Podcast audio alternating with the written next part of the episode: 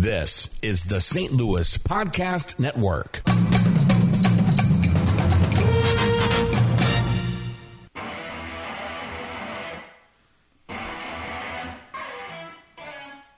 You're listening to the Last Man Up Podcast, a part of the St. Louis Podcast Network.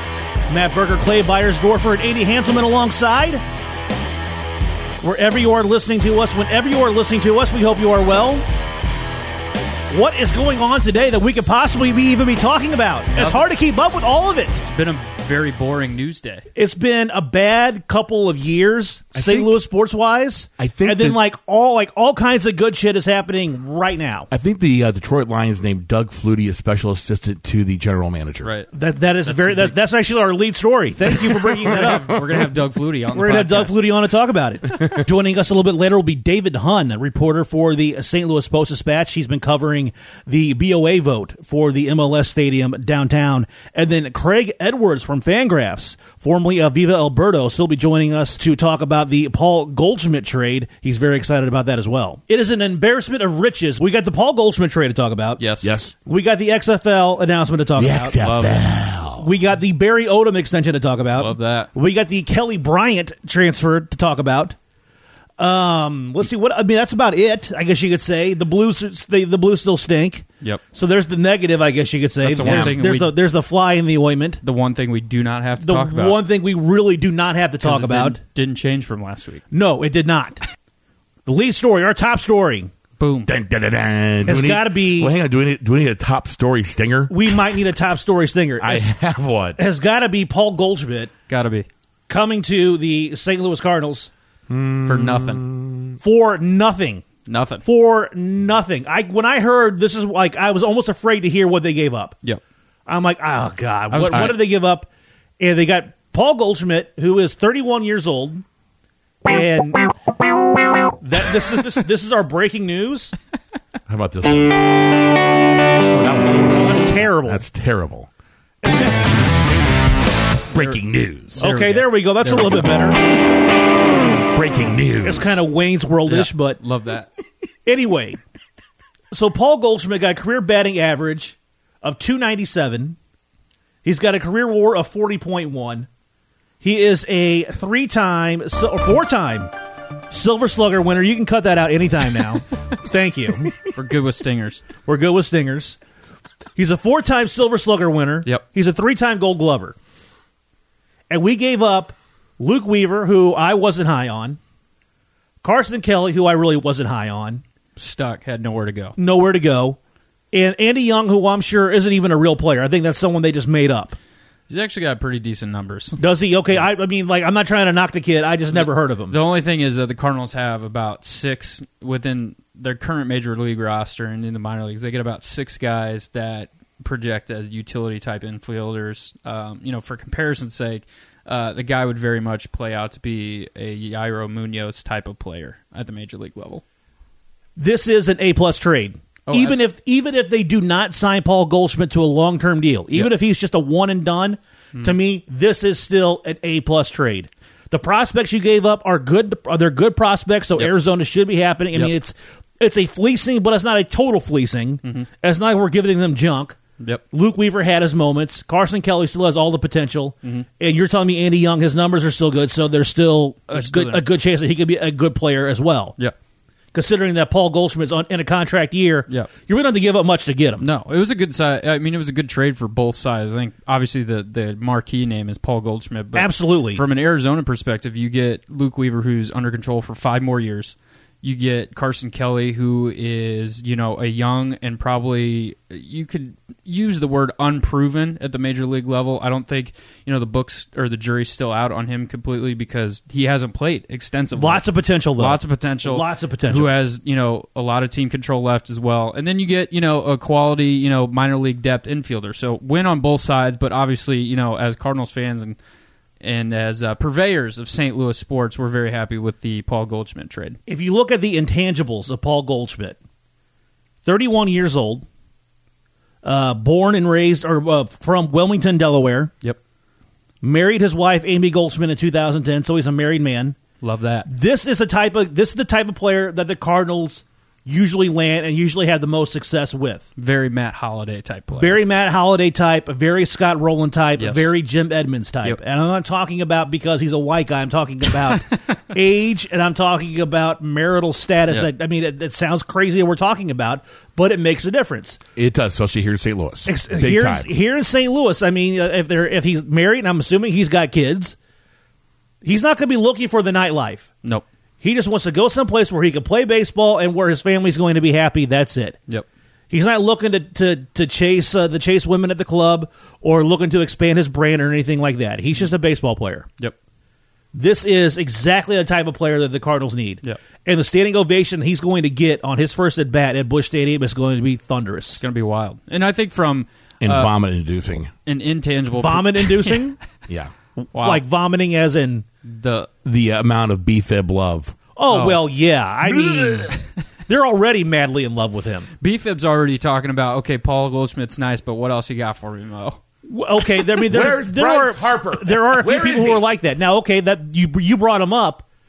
I mean, do you think this diminishes their chances of getting Bryce Harper significantly? Do you think this is it? No, I mean, Nightingale came out, and I can't remember who else came out and said that, you know, it basically removes them from the Bryce Harper conversation. Not, you know, I'll believe that when I see it. I don't think... Wrong. I don't think it necessarily takes them out by any equation. It won't be a stretch of, you know, they didn't offer enough money. They're going to offer equitable to pretty much any other team. It's not going to be a decision of, you know, hey, I got more money elsewhere. They're going to put out a solid offer.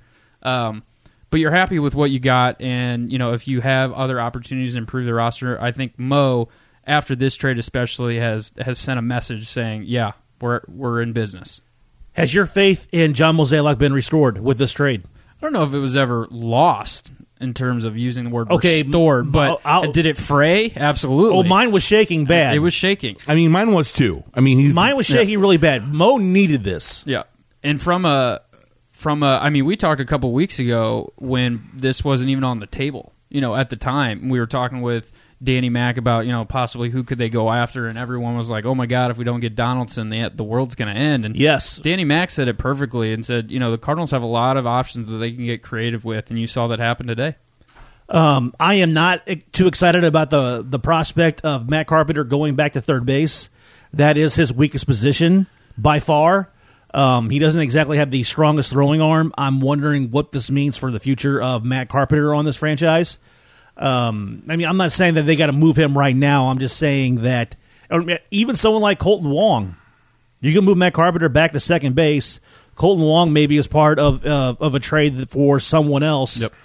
Who knows? I mean, this is day one of the winter meetings. It is. And the Cardinals have already made a big splash. Yeah, and you look at Paul DeYoung in that conversation, too, who's a natural third baseman. So yes. You look at, you know, could he possibly play over there? But then you know, obviously have a gaping hole at short. So I think the move that I really like, or what I like most about this is, one, obviously you get a first baseman who can flat out hit, but people I think don't really realize how great of a defensive first baseman he is. Three-time Gold Glove winner.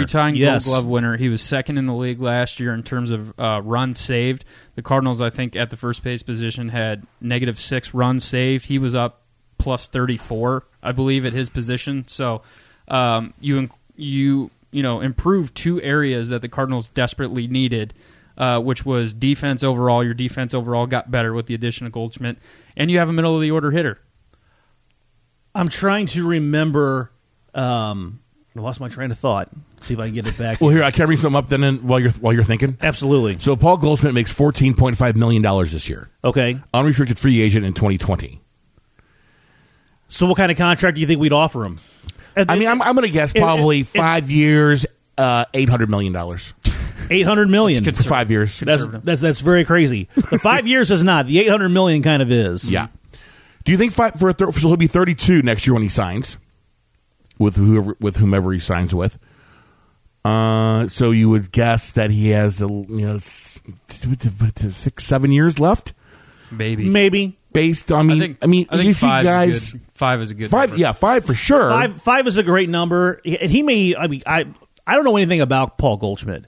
Other than me, like, I know who he is, but I don't know anything about him as far as, like, his interests outside of the game of baseball, anything like that, like, what else he would like to do. I think he's only played at Arizona. Yes. He's only played at Arizona. He, 2014 was his rookie season, made $1 million and has slowly gone up. But, you know, $14.5 million is the most he's going to make ever in his career. It's 3.5 more than last year. I remember what my thought was. Okay. When Tony La Russa went to Arizona after he, quote-unquote, retired from the Cardinals. Right. I'm not saying he was forced out. I'm just saying, quote-unquote, retire. Like, he said he was retired, and next thing you know, he's part of the baseball operations for the Diamondbacks. Mm-hmm.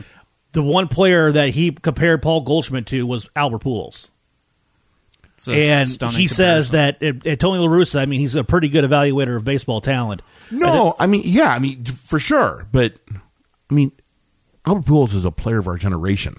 He's not saying he's better than Albert Pujols, but he was saying that Paul Goldschmidt reminds him of Albert Pujols mm-hmm. when he was there. I remember hearing him say that. Right off his stats again that you had taken down. His career batting average is .297. His career OPS is .930. Slugging percentage is .532. On base percentage is .398. He's got a 40.1 career WAR. 5 years, $100 million. $20 million a year player. Yeah, it may be in something that we may be getting a little bit ahead of ourselves is.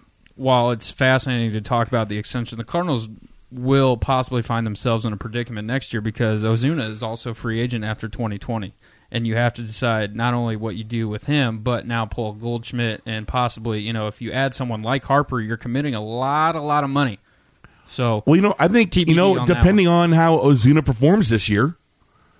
In 2019, I mean, yeah. that's gonna be it's up to him, and that could be enticing to Harper too. Be like, hey, how would you like to be sandwiched in between Marcell Ozuna and Paul Goldschmidt? I mean, if I'm Bryce Harper, I'm like, fuck yeah. to the yeah, yeah. You want to hit behind that guy. There is your protection right there. Yep. I mean, he could have 50 home runs in that kind of position. Now, if they got both, obviously they got Paul Goldschmidt. If they go ahead and they somehow land Bryce Harper, I would be stunned.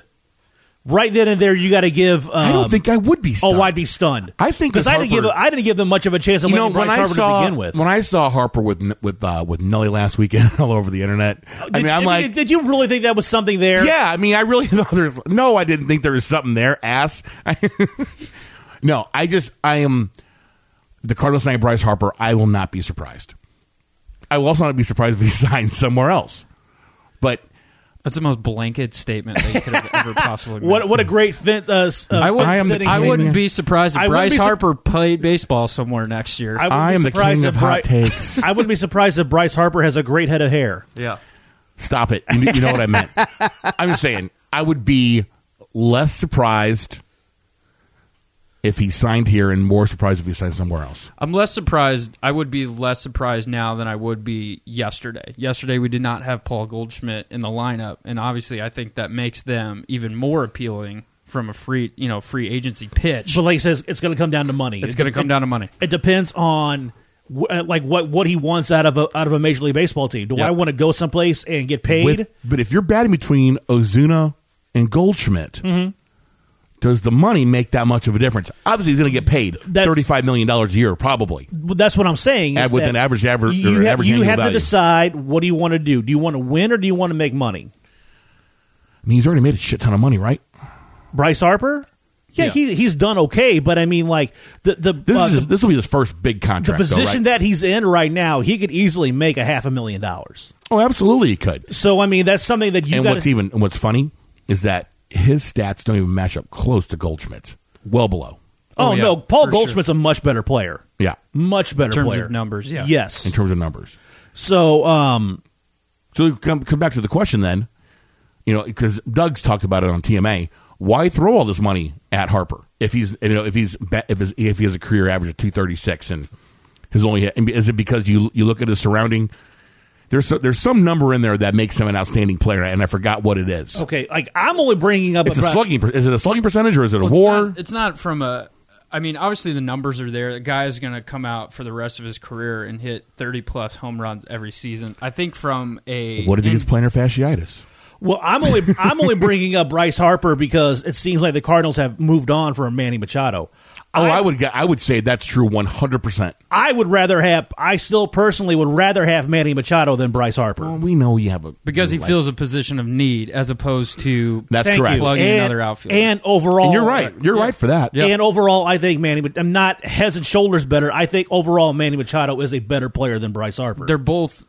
it's hard to compare that. I mean, from a numbers perspective, they have very similar numbers, but what Manny Machado obviously brings is, you know, better infield defense. We have a gluttony of outfielders, so you don't necessarily need Harper. But the thing about both of them is they're both generational talents. Absolutely. These are guys that are instantly become the face of your organization for as long as they're there. The issue is that when you bring in Bryce Harper is that, okay, now your outfielders are Bryce Harper, you have Marcell Ozuna, you have Harrison Bader, you have Tyler O'Neill, Dexter Fowler, and if you want to go one step further, now you have Jose Martinez. So you got like 6 outfielders in 3 spots. Yep. So you have to decide who you're going to get rid of. And when we had Danny Mack on, he talked about, okay, if you trade Dexter Fowler, the only way that you can really trade him and unload the salary is if someone wants someone like Jack Flaherty or Alex Reyes, and then you'll be like, okay, well, if you want them, then you got to take Dexter Fowler too, right, and like 95% of his salary. Yep.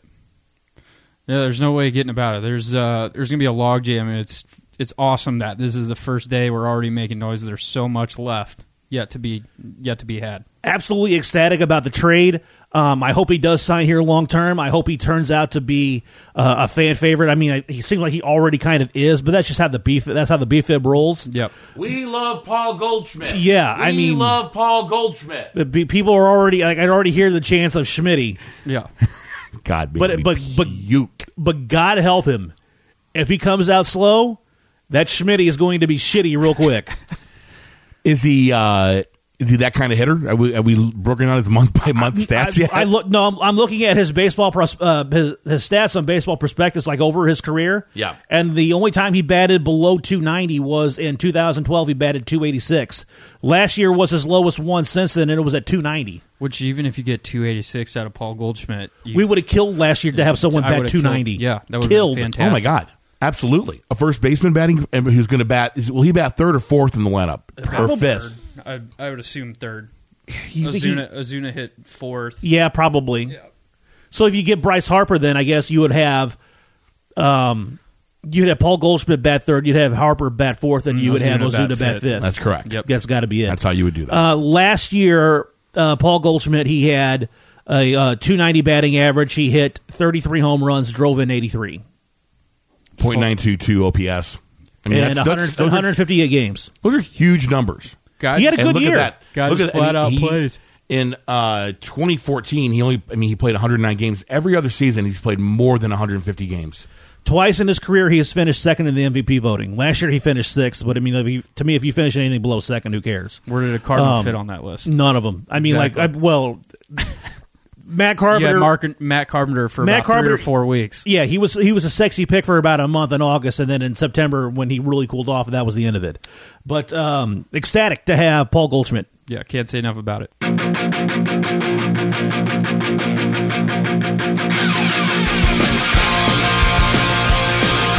Joining us on the phone right now is David Hunn. He's a reporter for the St. Louis Post-Dispatch. He's been covering the BOA vote for the MLS Stadium downtown. He did a great job of covering the Rams' relocation and their stadium issue before going to Houston for a brief period. Now he's back here in the Gateway City. You can follow him on Twitter at David Hunn. David Hunn, how are you, sir? Good. I'm very good. Thank you both all so much for having me. I appreciate it. About right now, is this when you're really starting to miss Houston and that great weather whenever it's cold and it's icy and it's dreary? That will happen. It is not yet. Right now, I still love the seasons. I mean, that's the thing about Houston. For all of its benefits, man, it is hot. And it's going to be – I mean, it's beautiful there now. Don't get me wrong. But I don't miss it yet. I will soon. You don't miss that traffic, do you? I don't miss the traffic. I don't miss – you know, honestly, though, the hardest part for me by far was it's like 6 months of a hard St. Louis summer day. Oh, yeah, where you walk outside and just like, yeah, I don't need to be out here. I can just go back inside, please. There's a Dave Murray that says it's air that you can wear. Yes, air you can wear. Air you can wear. So, I think it's more humid. Even really, you know, yeah, I think it's more humid than Houston, than St. Louis. I mean, it's just really hot. You step outside and it kind of hits you. That's a hot take. More humid than St. Louis. That is a hot take. And Hanselman, you said that on 60 Minutes, you saw that. Eventually, Houston is going to take over Chicago as the third largest city in the nation. I did see that on 60 Minutes. Yeah, it's a huge city. I mean, absurdly huge. And I had I knew it was big. I had no idea that it could overtake Chicago as the third biggest city in the country. Oh, if you talk to Houstonians for long, they will not let you forget it. Oh, I'm sure. Texas proud, baby. Come on, we're from Texas. That never happens from a city that needs their football team, the Texans. Right, they'd have some kind of civic pride like that. Speaking of civic pride, let's get to the MLS stadium. The BOA, they voted for it. It's passed, but there's still some members of the board that have their concerns about it. Most notably is Alderwoman Megan Green. She posted something on Facebook, her concerns on it, and I read it, and I actually agree with a lot of the concerns that she has as far as the long-term financial health of the Major League Soccer. And also, I mean, do we still know who is going to own this vicinity? Are we any clearer on this? Yeah, so I mean, it's looking like the ownership group is pushing hard for the city to own the facility, and of course the land. Their reasoning behind it is that this is it's hard to make the numbers work here, as you've said. Owning an MLS team is not yet printing money. It may well down the road, but right now most owners say it's not. And so you end up in a position where the ownership group says, if we have to pay property taxes on this, we are not going to make ends meet here, and we're not going to. Bill Keeling, the attorney for the ownership group, said that they would. It's a deal killer. So, David. In terms of making, I guess, the citizens of St. Louis stand up, because I think there's two parties. You have the I guess, fiscally responsible party of St. Louis citizens that understand all, the back end and what it takes to make things work. And then you have the St. Louis hooligans, the soccer diehards here who are willing to push past all that. What's the reconciliation here, and how do you, I guess, really appeal to both groups and help them understand what it truly takes to get a MLS franchise to the city? That's such an interesting question, and I got to be honest, it's not one I'm really contemplating, right? Like, I'm looking at it more in terms of, like, what are the facts of the matter? I'm certainly, I mean, forgive me for stating the obvious, but I'm certainly not trying to persuade anyone one way or the other. What I think the key question is nice grammar. From the journalist. I love it. Very, very Bill Clinton. It depends what the definition of is. So I think the key question here is, now you guys have thrown me. Sorry. Just go with it. We're fine. Right. We have to, MLS group, the ownership group, has to thread this needle of, persuading the city that it's good for the city, and persuading the MLS that it's a moneymaker. So let's not forget that the MLS doesn't want a team that's not going to make money. Very true. So how do you get those two to work, right? And that's their job right now. That's a hard job. I mean, there's just no way around it, right? So I've been privy to some conversations as well, and saying that really the Taylors and the Kavanaughs are not going to make a ton of money off this to begin with anyway. Like we mentioned about not printing money, but I've also read where they're kind of owners, but they're really more or less partners with the XFL and MLS. I'm sorry, the MLS, not the XFL. That's the other. That's the other league. The table too, right? Right. And so, yeah. So that was kind of my comment / question for you to elaborate on. Right. I mean, it's a franchise, right? So there's a lot of a very large amount of sharing of profits in Major League Soccer in comparison to the other leagues, right?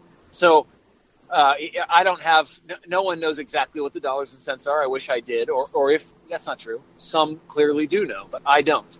And I think the question becomes, these East Coast and West Coast teams are so essential to the welfare of the league, and then you end up with all the middle groups, right? The middle cities, who need to make their own way as well. I mean, right. The kind of the narrative that the ownership group is clearly getting out there is this: they see this as something of a philanthropic venture, and they just hope they, what it is? They hope that their children, or maybe even their grandchildren, can make money on this. They don't see themselves making money now on it, so. Yeah, it's interesting. And you look at like the Atlanta franchise, where when they first started playing down there at the Mercedes-Benz Stadium, they were only seating about 25,000 in the lower bowl. The demand was so high for tickets that they were able to open up their upper bowl of seats. And I think the last, there were some games, I think they sell out. There were 65,000 people at these MLS games. I mean, it's incredible when you think about it. Yeah, that's a ton of people. When these aren't even the best soccer players in the world. I mean, all the best ones play in the EPL. I mean, these are, they're good, but they're not the best in the world. Not like the sports you usually see here in the United States. Yeah, the Spanish league would take umbrage to that statement, but yes. My apologies to the Spanish teams. David, are you familiar with who Neil DeMause is? Yeah, of course. Okay. I talked to Neil 3 years ago quite a bit. He's got some great points on the troubles with stadiums, right? Well, the troubles with stadiums, and basically he was saying that the MLS, he wasn't flat out saying that they were a Ponzi scheme, but he said they were kind of operating much like one. They're trying to keep the league afloat with all the expansion fees. Is that something that you kind of think that the city should be a little leery of? Yeah, I think everybody should be leery of it. I'll tell you this up front, though. It's something I have to look into. I don't know it. All I've done is read on it. I don't know enough for my own investigations. So I can't comment on that now, sure. But I certainly think it's something we should all be paying attention to. Absolutely. This was a few years ago when I was on the mornings on 590 The Fan. It was me and Dave Rapp, and Dave Rapp did the homework on it because this is when the Rams had just left, and the MLS, the way I kind of compared it was that we were the girl who got dumped at the dance, by the star quarterback, and now the band geek kind of smells blood in the water and senses his vulnerability, and now he's going to make his move. So Dave Rapp did all the research, and there was I forgot how many teams are in the MLS. There's a ton. I couldn't believe how many there were, but there was only maybe two or three that actually turned a profit. Everybody else was in the red. Yeah, that's the same stuff I've heard. But again, I want to be clear here that I haven't done the research yet. I mean, you guys remember I'm 3 weeks in, right? Not even. That's true. Come on, David. Have all the answers for us when we need them. Gosh. Right. I know. I wish. I'm getting there. When I heard you on the Tim McKernan podcast, and it was such a great interview, it was wildly entertaining, especially all the stuff about the Rams relocation, you guys kind of sharing stories and everything that you went through and everything that Tim went through. But thank you. You're welcome. It was really good. But I heard you guys talking about when it comes to these stadiums, who owns it? Is it the owner that owns it, or is it the city that owns it? And when the Rams are doing their relocation, I did my own kind of research on it. Very few owners actually own the stadiums. I think Jerry Jones owns his down in Dallas, and obviously Stan is going to own his once it opens up in Inglewood. But very few owners actually own the stadiums that their football teams or even baseball teams play in. Well, you have to remember that this is a new trend, right? The Jones Dome played no small. What was the Jones Dome? The dome formerly known as the Jones Dome,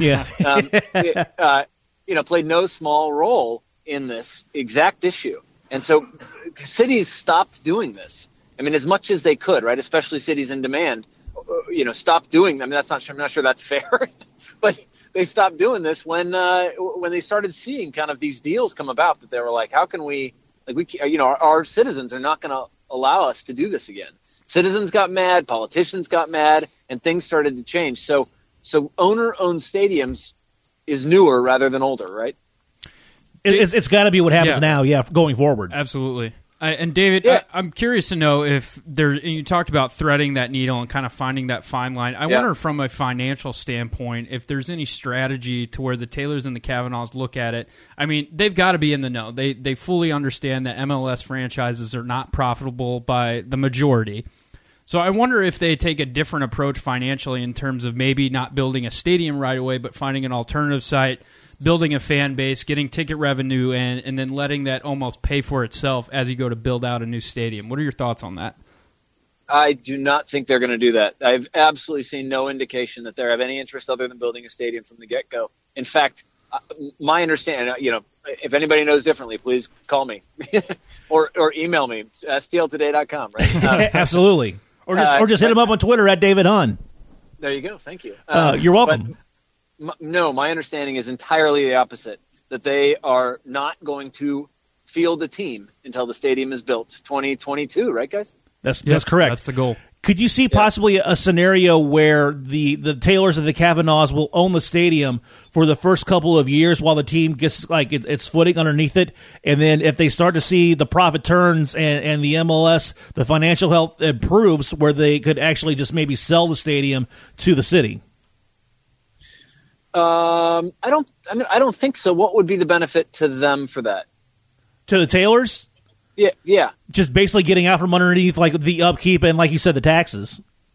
Yeah, no. I mean, I think they've persuaded the city to own the stadium. Okay. I mean, there doesn't seem to be any real, you know. So there are real. Let me rephrase before I stick my foot in my mouth. And I don't mean this politically correctly. It's not that. It's that I believe there are real concerns here that we should all be discussing. You know, like the city has a lot of problems, and I think it's very fair to say, should it be spending any money at all on things that I think we could honestly say are frivolous, even if we love them, right? Absolutely, absolutely. But that said. There's no, I mean, the aldermen, even the aldermen who are critics, don't want to stop the stadium from coming and don't want to stop it from getting paid for. You know, I mean, remember, this is like a vastly, overwhelmingly privately funded stadium. And all the aldermen, right or wrong, and I'm not suggesting that they're right, are kind of smitten, you know? Absolutely. And to that point, I wanted to get your opinion just from a soccer love, you know, that hooligan mindset. What does getting an MLS team really mean to St. Louis? How big of a deal is that? Oh, that's a really good question, too. Is that like a stall tactic to say it's a really good question? And it's a great compliment, too. It's appreciated, nonetheless. Yeah. We silently cheer every time we get that compliment. Yeah, we really do. We all do like a fist pump, and we point to the guy who asked the question. Like, you're the man. I can see that in my head right now. Love it. Love it. Yes, it's a big deal. Is it a big, you know, I think it's a big deal for two reasons. I think that it is an honest draw for people, and I think it's an honest draw for people who live here now, and I think it's an honest draw for people who come in. Remember, St. Louis gets a ton of folks coming through, you know, say like the Enterprise, you know, since we're talking about them, the Enterprise training program, right? Yes. Yep. And keeping folks in St. Louis is a goal of city leaders and civic leaders.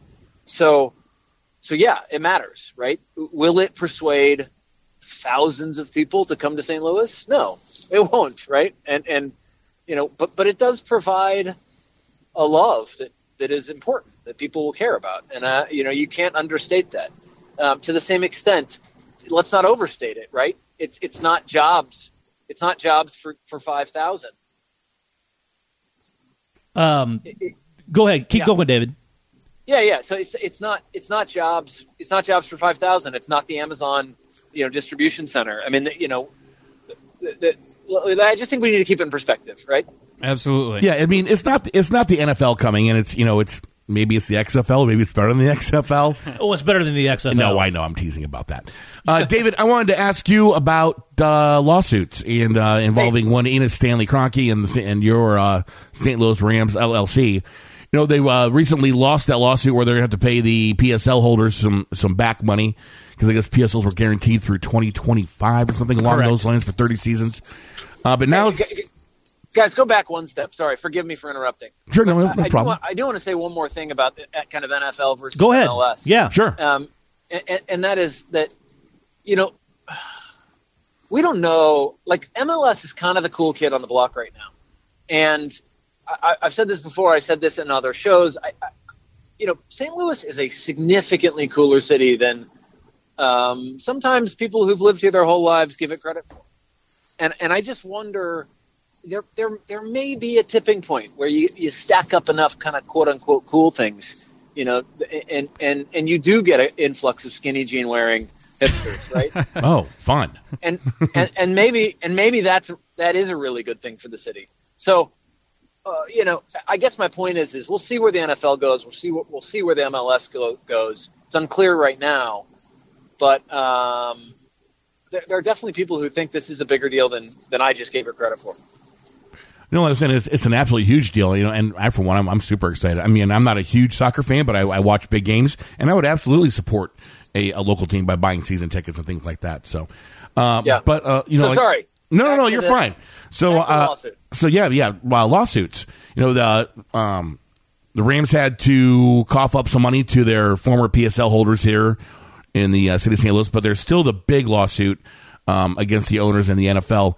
Are you still covering that? Are you still have your ear to the rail about what's going on there? And so if you could give us a little bit of an update where we stand here in the early stages of December 2018 with the big lawsuit against the NFL. Yeah, I mean, here's the only point I really know on this. Jim Thomas and I, who covers the Rams, covered the Rams for the Post-Dispatch, and now covers the Blues actually, but knows more about football than darn near anybody in the world. He and I just spoke about this today, and I will help on some coverage of the Rams lawsuits going forward, I think.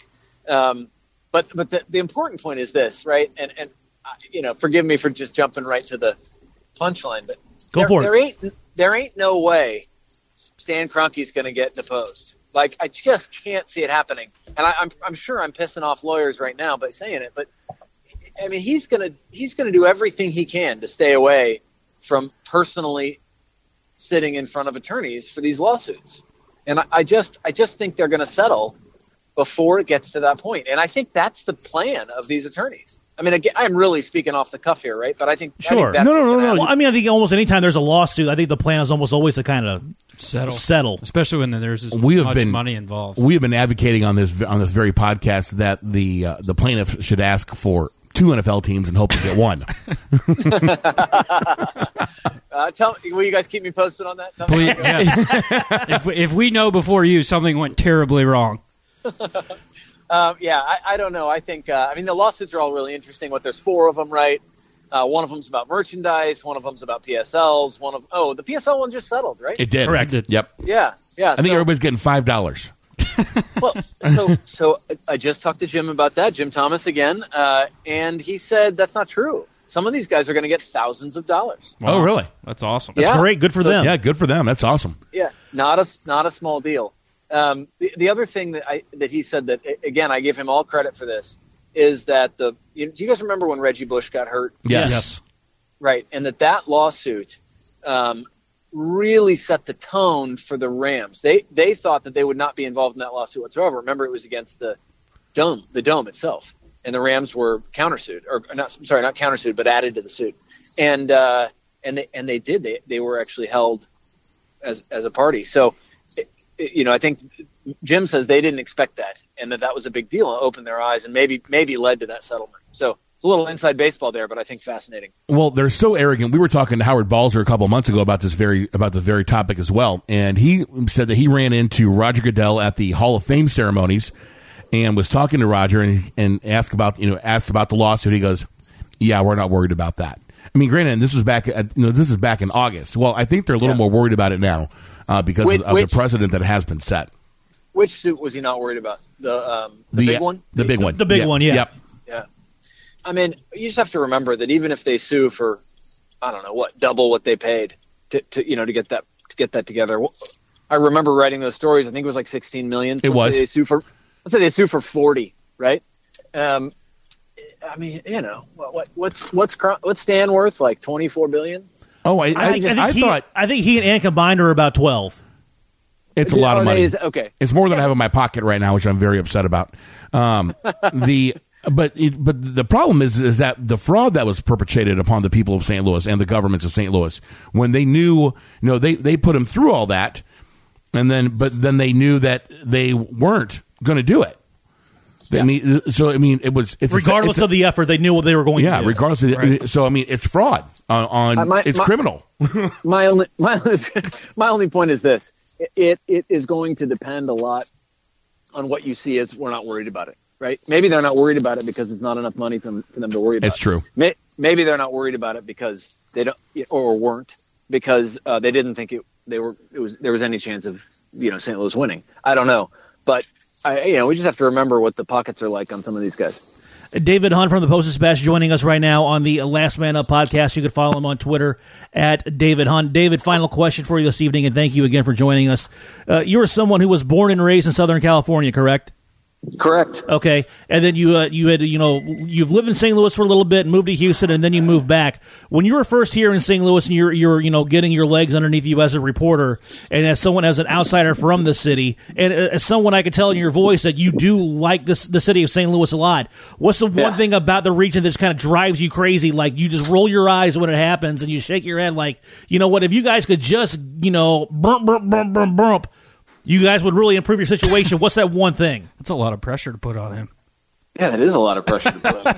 We're looking for leadership, David. I want you to be mayor one day. Hey, he's breaking up on us. Are you still there, David? Oh, shoot. Hold on, guys. Here we go.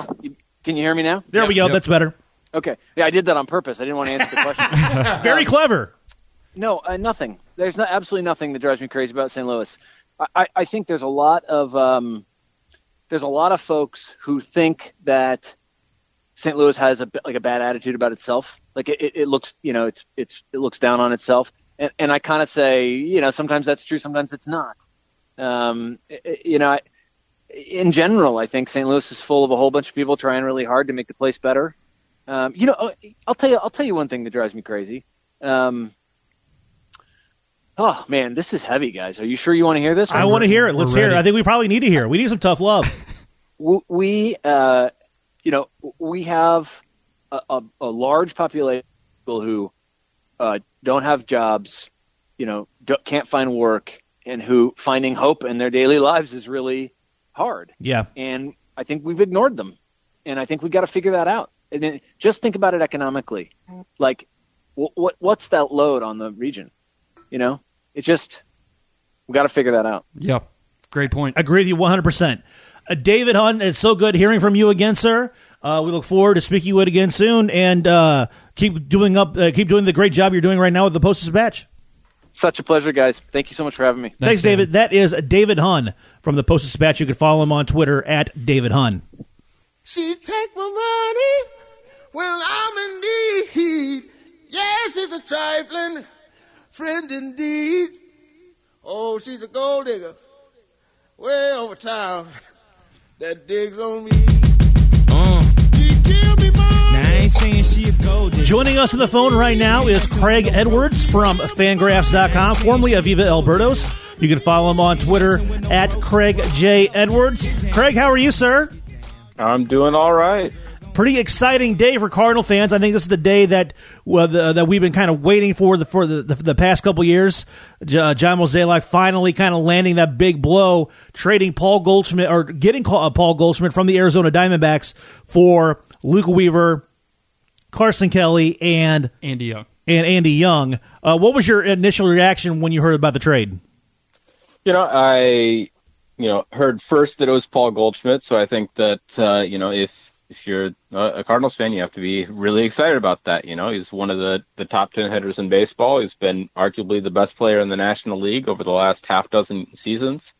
So that there's tons of reasons to be excited, and then you look at the package that they gave up, and it's guys who, were once thought to have a future in St. Louis, a promising future in St. Louis, particularly Luke Weaver and Carson Kelly, but maybe now are more excess pieces where Luke Weaver's place in the rotation isn't necessarily secure, and Carson Kelly saw Yadier Molina sign that extension, and then Andrew Kinzer also do well in the minors. So they gave up good players, but not necessarily players that were of vital importance to the Cardinals in the future. So I think that you have to be pretty excited about that, because I think that the fear was that you would overpay for a really good player in Paul Goldschmidt, but a guy that would be a free agent at the end of the season.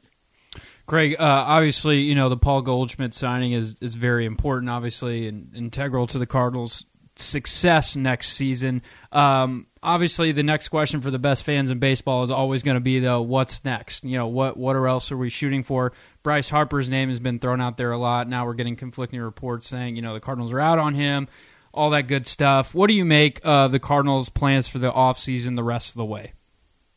I think that, if you're worried, you think that they're probably going to overpay for a reliever, maybe get somebody else for the bench and not do a whole lot else. I think that I would argue that getting a guy who you only have for 1 year, and then also you have Marcell Ozuna only for 1 year, Miles Michaelis for 1 year, your window to win is really right now, and you can shore up now and the future by going out and getting, a free agent who's not very often available. And that's a guy like Bryce Harper, who's young enough to where you can give him a lot of years and not worry as much about it. And a guy who is an impact player at a position that you can afford to upgrade out there in right field. I think that it makes more sense now to go after Bryce Harper than it did before the Cardinals traded for Paul Goldschmidt. So you think, like the early reports of that Bryce Harper is no longer on the Cardinals' radar, do you think that just could be smoke, or do you think there's something to that? You know, I think that there definitely could be something to that. I just don't agree with the move, if that's what they're doing. Okay. I think that if, Bryce Harper's available, and Bryce Harper is available, there's no reason that nothing you did by trading for Paul Goldschmidt fixed your need for a long-term star. Because you just mentioned that Paul Goldschmidt, he's a free agent after this year, as well as Marcell Ozuna, Miles Michaelis, and Michael Wacha. Do you think that this move is kind of like a win-now move? Is that how you would kind of see this, or what do you think the Cardinals' logic is? Just have Paul Goldschmidt come in here, have him get washed in love at Busch Stadium from the Cardinal fans, and that he's just going to be like, yep, this is it. This is where I want to spend the rest of my career. I mean, Paul Goldschmidt signed a below-market deal in Arizona, and as a result, he's not going to be a free agent until after the season, and his free agent years are going to be, 32, 33, 34 years, where generally speaking, you're on the decline. Josh Donaldson was in a similar situation last year, and we saw a tough year mean that he signed a 1-year deal instead of the 5 years, $150 million that people thought he might get a year ago. And so I think that, Paul Goldschmidt's a risky guy long term. Are you really going to say, oh, we're going to sign Paul Goldschmidt for, 5 years and $150 million for ages 32 through 36, but you're not going to sign Bryce Harper through age 35? I mean, I don't think that necessarily makes a whole lot of sense. That said, I'm sure that there is a reasonable a deal that Paul Goldschmidt and the Cardinals might be able to reach, but I think generally speaking, these guys sign for the highest dollar that they're offered. I don't know that Paul Goldschmidt is not willing to sign a contract before the season starts, but that would take away some of the risk for him, but it would add a considerable amount for the Cardinals. Do you think that the Cardinals are worried about, I mean, obviously with the acquisition of Goldschmidt, he'll obviously play first base, moving Matt Carpenter, over to third as of right now. Do you feel that that's a long-term solution for both of those players? I mean, given that, Paul Goldschmidt may only be here for a year, we could possibly, extend him. But is Matt Carpenter what the Cardinals are really looking for at third base moving forward? Well, at least for this season. But you got to keep in mind, Matt Carpenter's only signed for 2 more seasons. That's true. He's, 33? So it'll be 34 at the end of 2020. I mean, that's not a time where you're planning for a guy being a long-term answer regardless. So I think that if they signed Goldschmidt long-term, I think that you could get 2 years at third base out of Carpenter.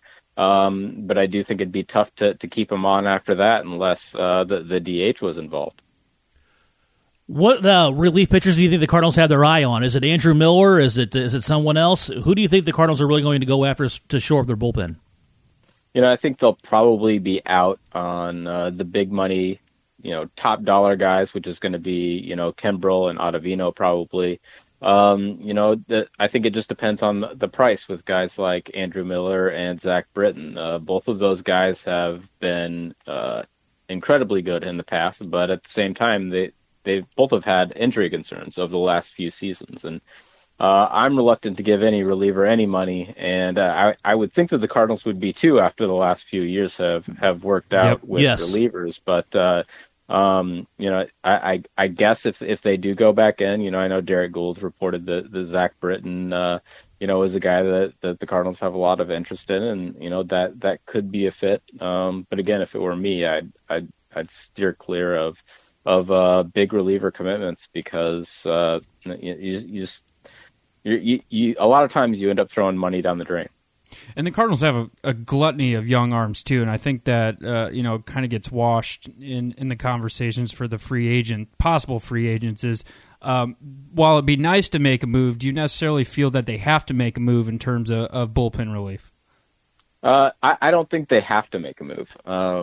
They still have a ton of arms. One guy I did like as a potential reliever, Weaver, went over in the deal for Goldschmidt. But I think, you've got Jordan Hicks, you've maybe got Alex Reyes. That's a strong foundation potentially. And then you've got a bunch of guys who have underperformed over the last few seasons, but we've seen in the past that how a guy in relief does one year doesn't really have a whole lot of effect on how he does the next year, and they may be better off just seeing what they have in spring training. Hopefully they can make it through the first few months of the season, and then if it's still a real problem, make a move at the deadline.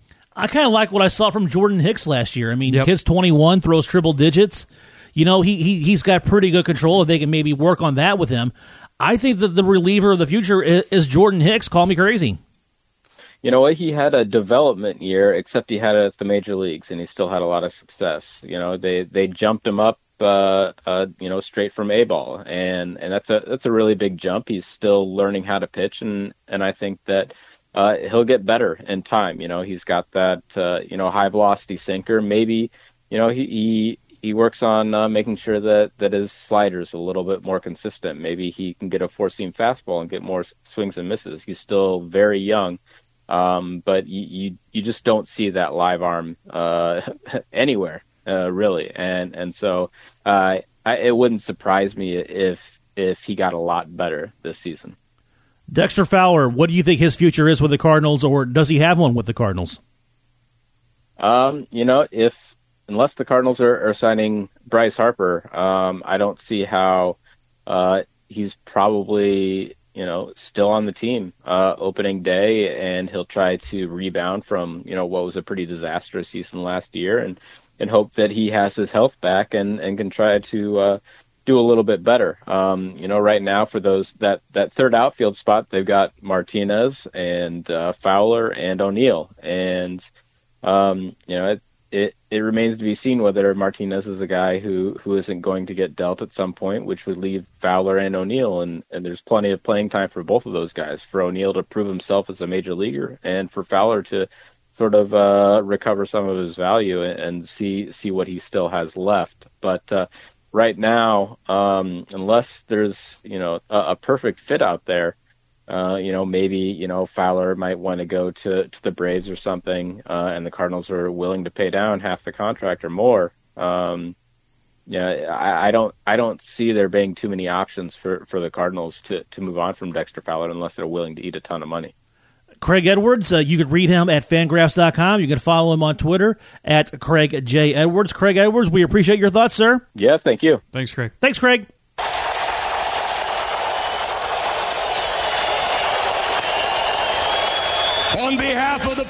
We simply say thank you. Thank you for the privilege of competing before you here tonight.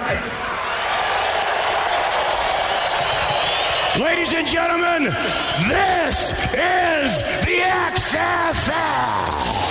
Those are the words of Vincent Kennedy McMahon, the CEO of World Wrestling Entertainment, and also now the XFL. You're listening to the Last Man Up podcast. Matt Berger, Clay Byersdorfer, and Andy Hanselman. It was announced today that St. Louis will be one of 8 cities that will be home to the XFL. They're going to be called the St. Louis Hoosiers. It came out today. Yeah, right. That no, can't be the name. It's coming out in first quarter of next year. The colors, head coach, team name, and some other things too.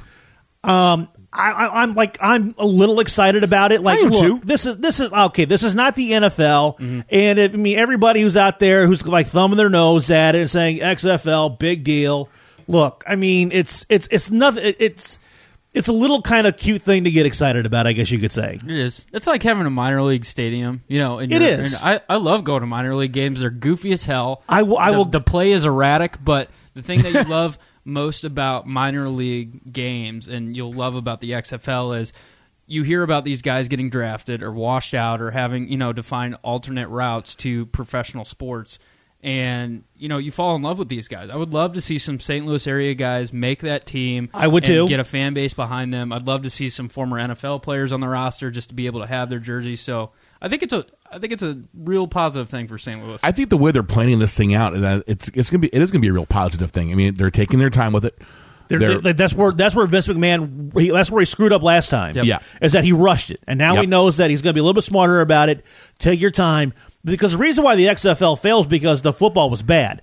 And Vince knew the football was bad, and that's why he was bringing in all the wrestling cronies to do all the TV shows. And then everybody just kind of rolled their eyes and been like, if I wanted to watch wrestling, I watch wrestling. I want to watch football. So I read today that Vince is investing $500 million. Holy cow. Into the XFL. And I guess Andrew Luck's dad, Oliver Luck, is his right-hand man. He's basically going to be the commissioner, the Roger Goodell role. And he's getting paid like $20 million a year.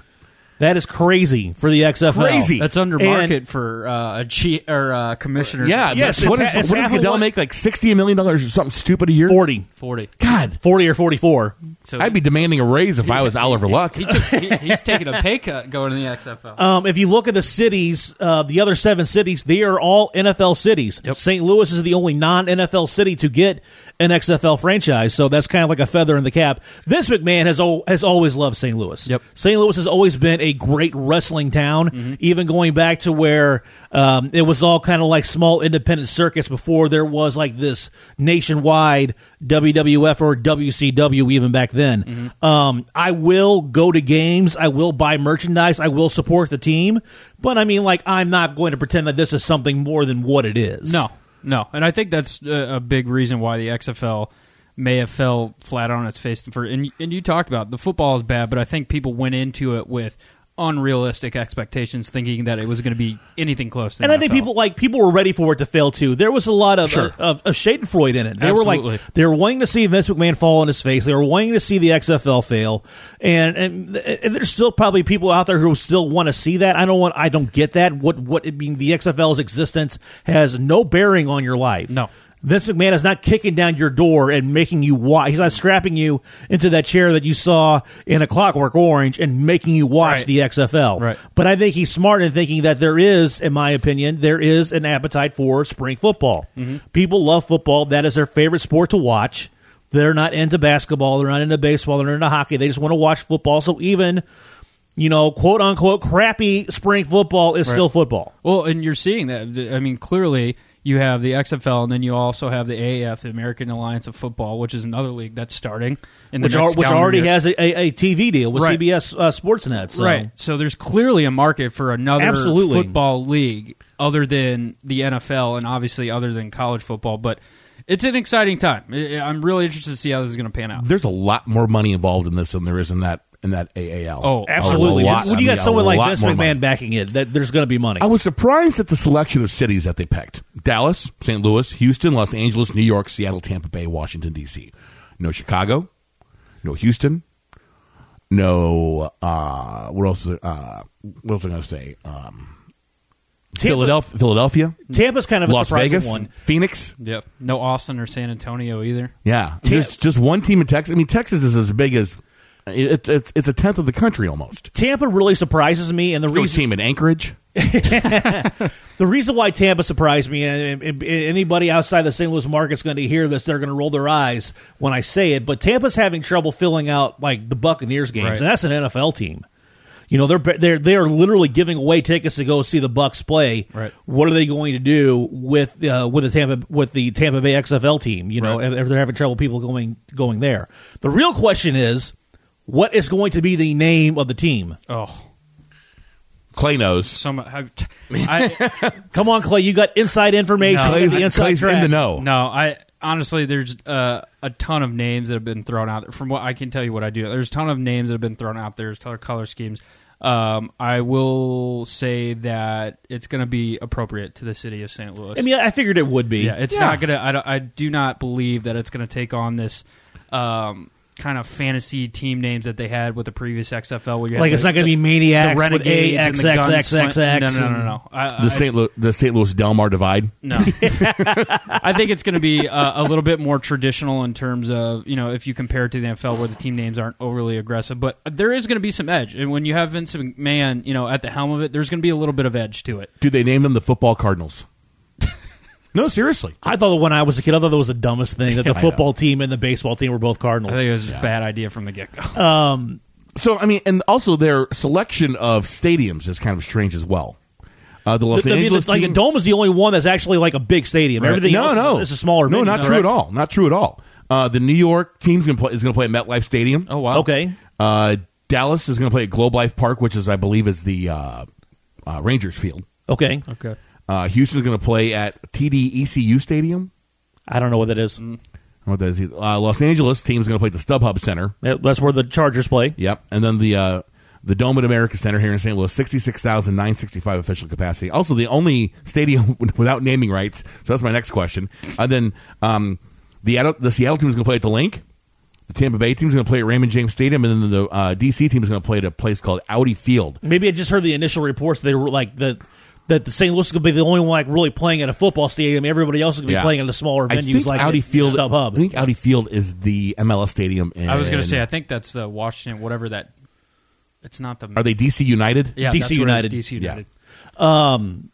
So you know, like you have an idea of what the team name is. So I'm going to throw some names at you. And you just kind of give me a yes. I'm not going to be able to give you a yes or no. I don't. Okay, I know nothing substantial. How about hot or cold? Remember that game, hot or cold? Yeah, you were a kid. I'm not going to be able to give you a read one way or another. Oh, come on. The St. Louis Archers. I'm going to tell you no every single time. I like it. The St. Louis, some people keep saying Stallions, but I think you're correct. I think that is property of the NFL. It is. So I can't see any way that happening, but maybe like the St. Louis Stampede or the St. Louis Clydesdales. I could see that being a possibility. How about the St. Louis Ninths?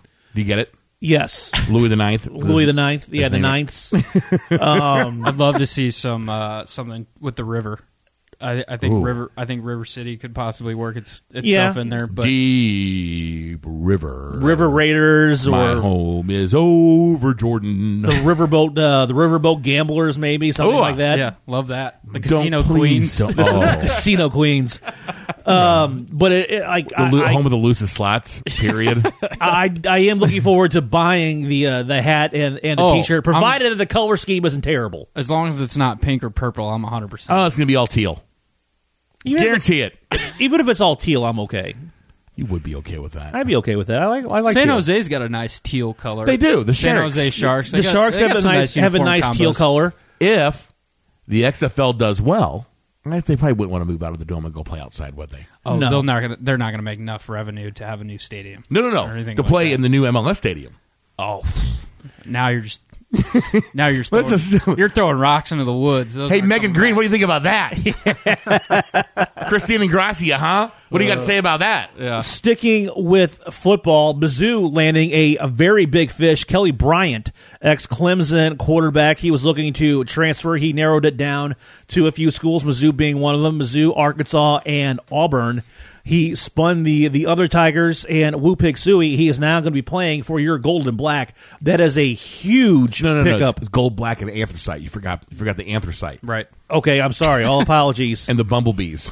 Doug Vaughn would just consider black and gold acceptable. Thank you. I did that for Doug Vaughn. But this is a huge pickup. Huge commitment. Huge pickup for the Tigers. Barry Odom rewarded with a 2-year contract extension. So everybody who was wanting Barry Odom fired, you're not going to get your Christmas wish. It's how you recruit. I was just saying those two aren't linked whatsoever. No, none whatsoever. I asked when I was on Charlie Tuna's show last night. I asked Howard Balzer this. What do you think this means for Gus Malzahn down in Auburn? Because I thought for sure that's where he was going to be going, and I kept hearing rumors that Gus Malzahn may be getting fired. I mean, I think it'd be crazy to get rid of him. He's won a national title, but that they may be looking to get rid of Gus Malzahn. I'm wondering if that bodes well for his future down there or not. Yeah, well, I think what's lost in that, too, is not only did Mizzou add Kelly Bryant, but they also added another big transfer, a wide receiver from the University of Arkansas who caught 50 balls for them last year. So recruiting is going very well for Barry Odom. He was rightfully given an extension. He turned around a ship that even we at times thought was completely lost. His job was on the line. Right, it was. Mid-season. And he coached him up. Oh, I remember after they lost to South Carolina, people were on Twitter were going, I'm like, people I respect. Not just like, crazed-ass fans. Right. People I respect. Tiger board. Yeah, people I respect in the industry going, I'm not sure they're going to win another game looking at the schedule. And, the only two losses that they had, Georgia and Alabama. Yeah. But to your original question, Gus Malzahn and Auburn, it wasn't widely reported, but Gus Malzahn actually visited Kelly Bryant the day of that he announced his transfer. He was sitting in his living room, and then hours later, Kelly Bryant said, "No, I'm going to Mizzou." So I think that's amazing. That's a bigger tell than most people actually realize, because if you can't get a potential Heisman-worthy quarterback to come to your SEC powerhouse school, and you're losing to the likes of Mizzou, who is the redheaded stepchild of the SEC, and all they're not a real SEC team. Exactly. Well, my favorite thing is that SEC fanboy. My favorite thing is that now that Mizzou has landed Kelly Bryant, everybody who's a Mizzou hater be like, pfft, it's not going to matter. He's not that good of a player, blah, blah, blah, blah. Right. But had he gone someplace else, they would have been like, see, these top star players, they don't want to go to Mizzou. Right. Either way, they were going to find some way to shit on Mizzou. Well, Kelly Bryant, if he transfers to Miami or Florida State or USC, they're automatically a national title contender. So I think Barry Odom uses that. I mean, Mizzou's always going to be on the defense in the SEC. They're never going to be officially recognized as being, a founding member of the SEC. And Barry Odom should be wise to use that, in his recruiting pitches and, in his motivation to his team. So can't say enough about the job that, he did this year, and obviously, he's ending the year with some bangs for sure. Really looking forward to the Tiger season next year with Kelly. What are the chances that the Mizzou factor, hits us? The Jonte Porter, Michael Porter. Don't wish that upon people. I'm not wishing. Don't even put that. It's already out there. It's already out there in the universe. Do not speak that into existence. Rocky and I were actually talking about that last night. We're like, watch him tear his rotator cuff signing his letter of intent. You guys are giving bad juju. I'm out of this conversation. I mean, very easily. I mean, it's not totally out of the question of things of other normal possibilities. Sadly, it is not. It is the so-called Mizzou factor. Special thanks to David Hunn from the Post-Dispatch and Craig Edwards from Fangraphs.com for joining us. Everybody, it's great to be back. Make sure you catch me on the Charlie Tuna Show Monday and Tuesdays on 590 The Fan. Everybody have a great day. We'll talk to you on the other side.